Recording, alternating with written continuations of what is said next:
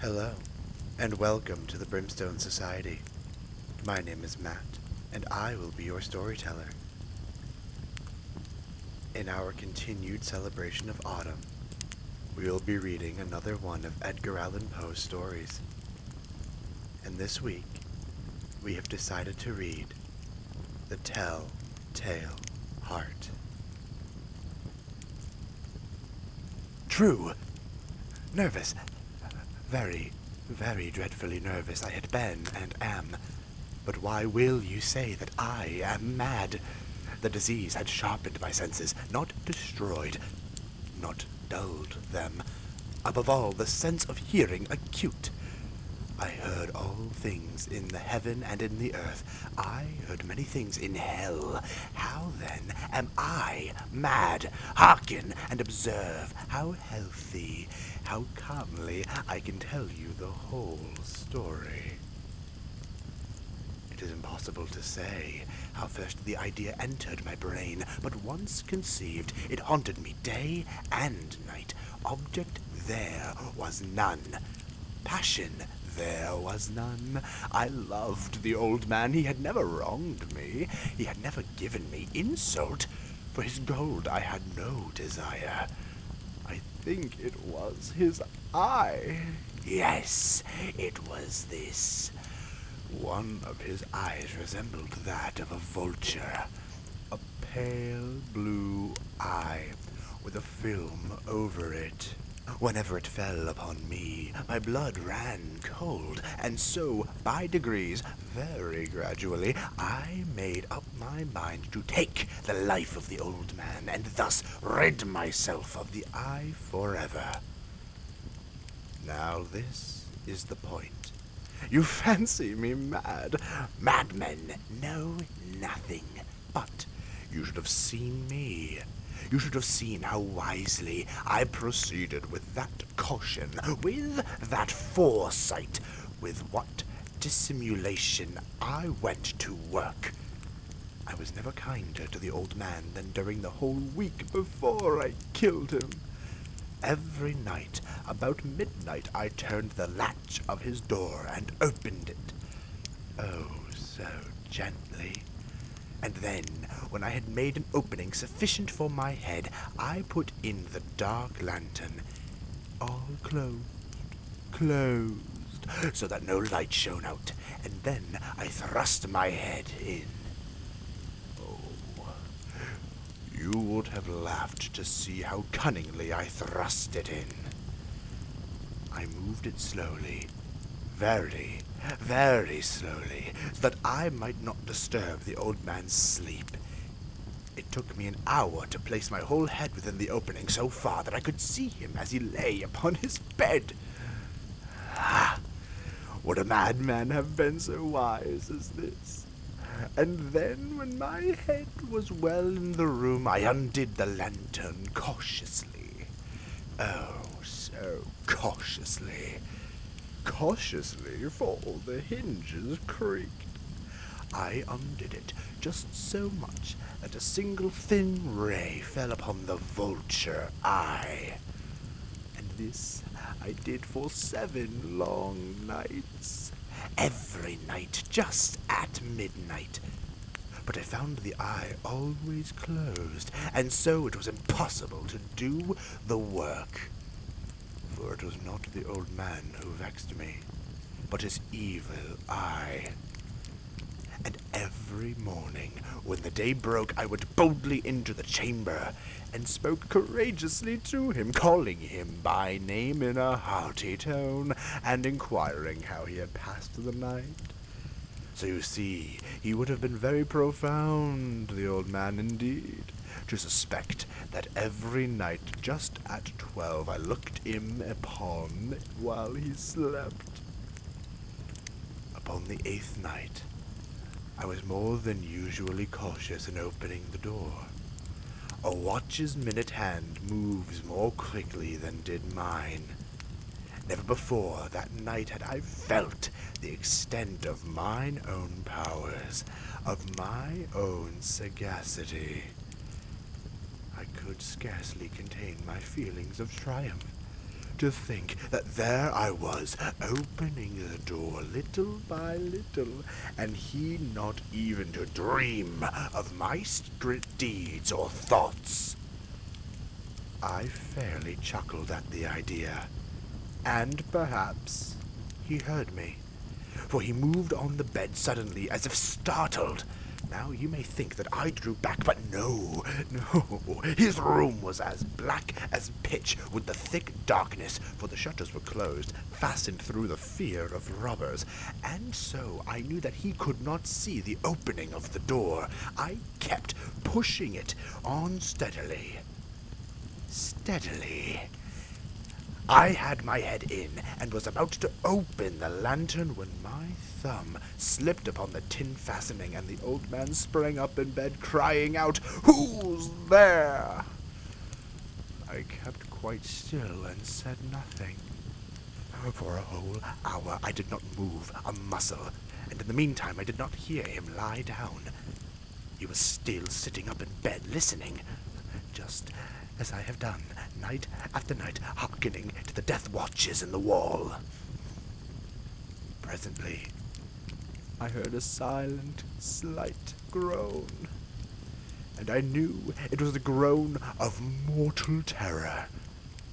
It was not a groan of pain or of grief. Oh, no, it was the low, stifled sound that arises from the bottom of the soul when overcharged with awe. I knew the sound well. Many a night, just at midnight, when the world slept, it was welled up from mine own bosom, deepening with its dreadful echo the terrors that distracted me. I say I knew it well. I knew what the old man felt, and I pitied him, although I chuckled at his heart. I knew that he had been lying awake ever since the first slight noise, when he had turned in the bed. His fears had been ever since growing upon him. He had been trying to fancy them causeless, but could not. He had been saying to himself, It is nothing but the wind in the chimney. It is only a mouse crossing the floor, or it is merely a cricket which has made a single chirp. Yes, he has been trying to comfort himself with these suppositions, but he had found them all in vain. All in vain. Because death, in approaching him, had stalked with his black shadow before him and enveloped the victim. And it was the mournful influence of the unperceived shadow that caused him to feel although he neither saw nor heard, to feel the presence of my head within the room.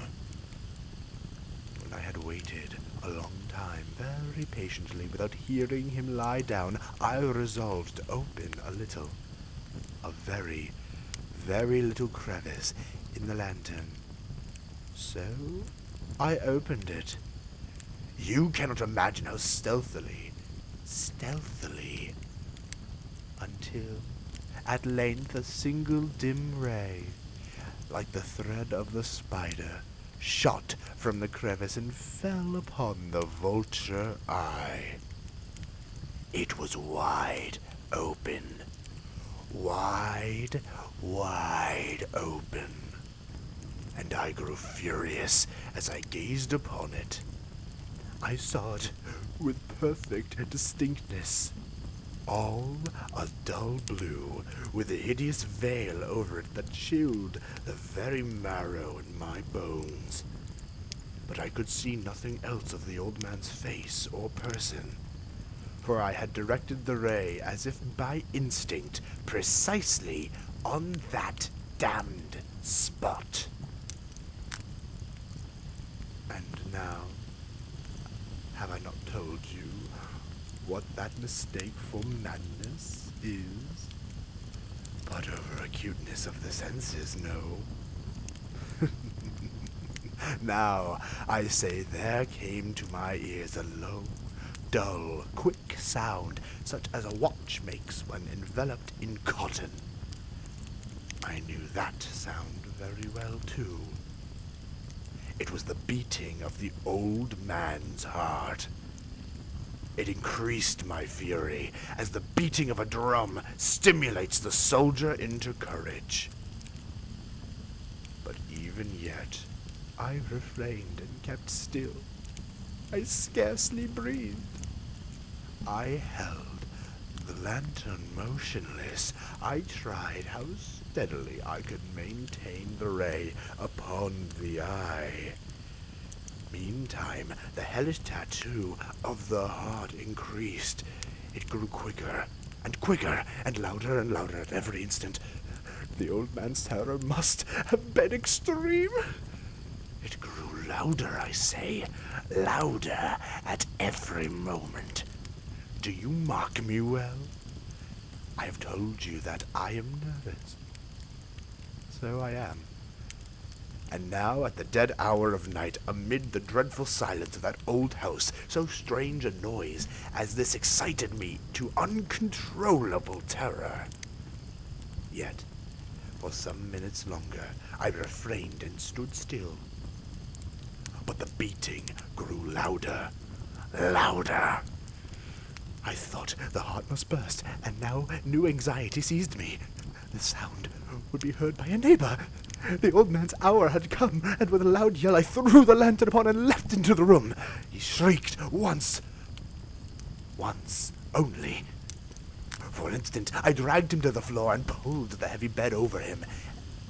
And I then smiled gaily to find the deed so far done.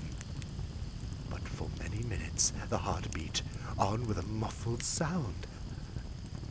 This, however, did not vex me. It would not be heard through the wall. At length it ceased. The old man was dead. I removed the bed and examined the corpse. Yes, he was stone, stone dead. I placed my hand upon the heart and held it there for many minutes. There was no pulsation. He was stone dead. His eye would trouble me no more. If still you think me mad, you will think so no longer when I describe the wise precautions I took of the concealment of the body. The night waned, and I worked hastily but in silence. First of all, I dismembered the corpse, cut off the head and the arms and legs. Then I took up the three planks from the flooring chamber and deposited all between the scantlings. Then I replaced the boards so cleverly, so cunningly, that no human eye, not even his, could have detected anything wrong. There was nothing to wash out. No stain of any kind. No blood spot whatever.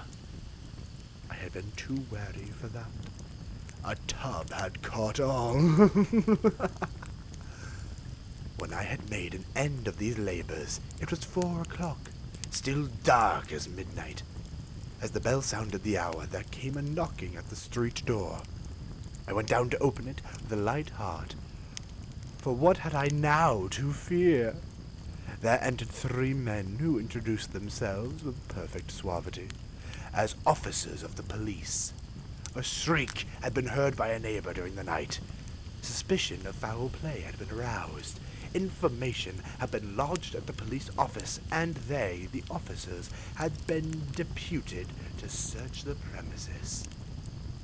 I smiled. For what had I to fear? I bade the gentleman welcome.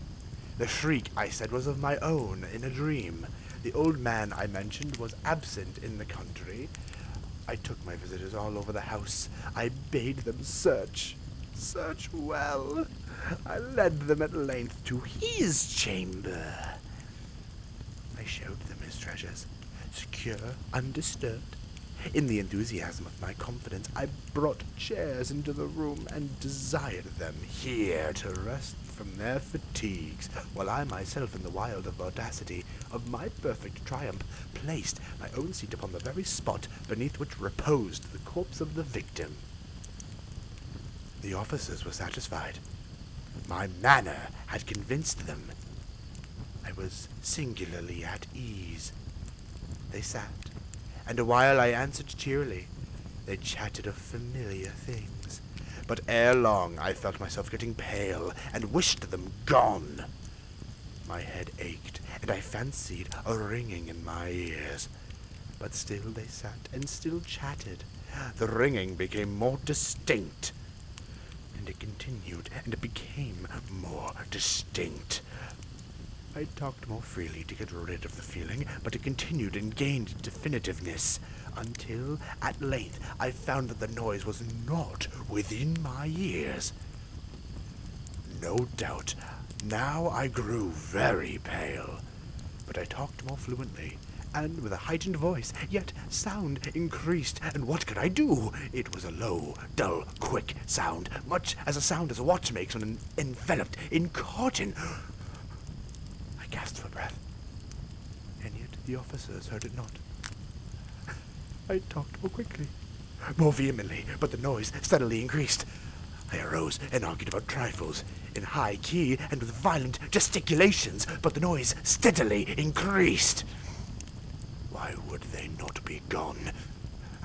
I paced the floor to and fro with a heavy stride, as if too excited by the fury and by the observations of the men, but the noise steadily increased. Oh God, what could I do? I, I foamed, I raved, I swore. I swung the chair upon which I had been sitting and grated it upon the boards, but the noise arose over and continually increased. It grew louder and louder and louder.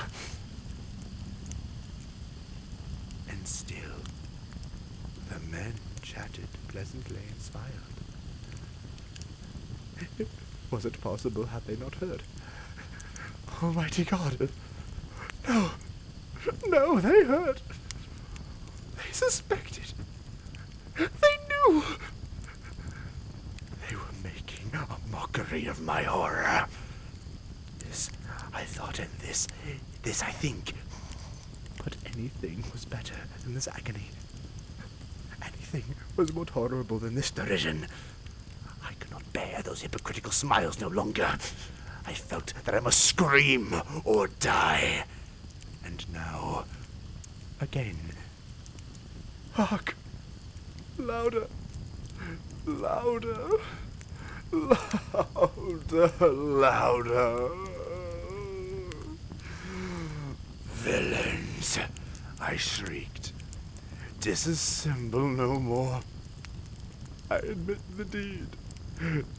Tear up the planks. Here. Here. It is the beating of his hideous heart.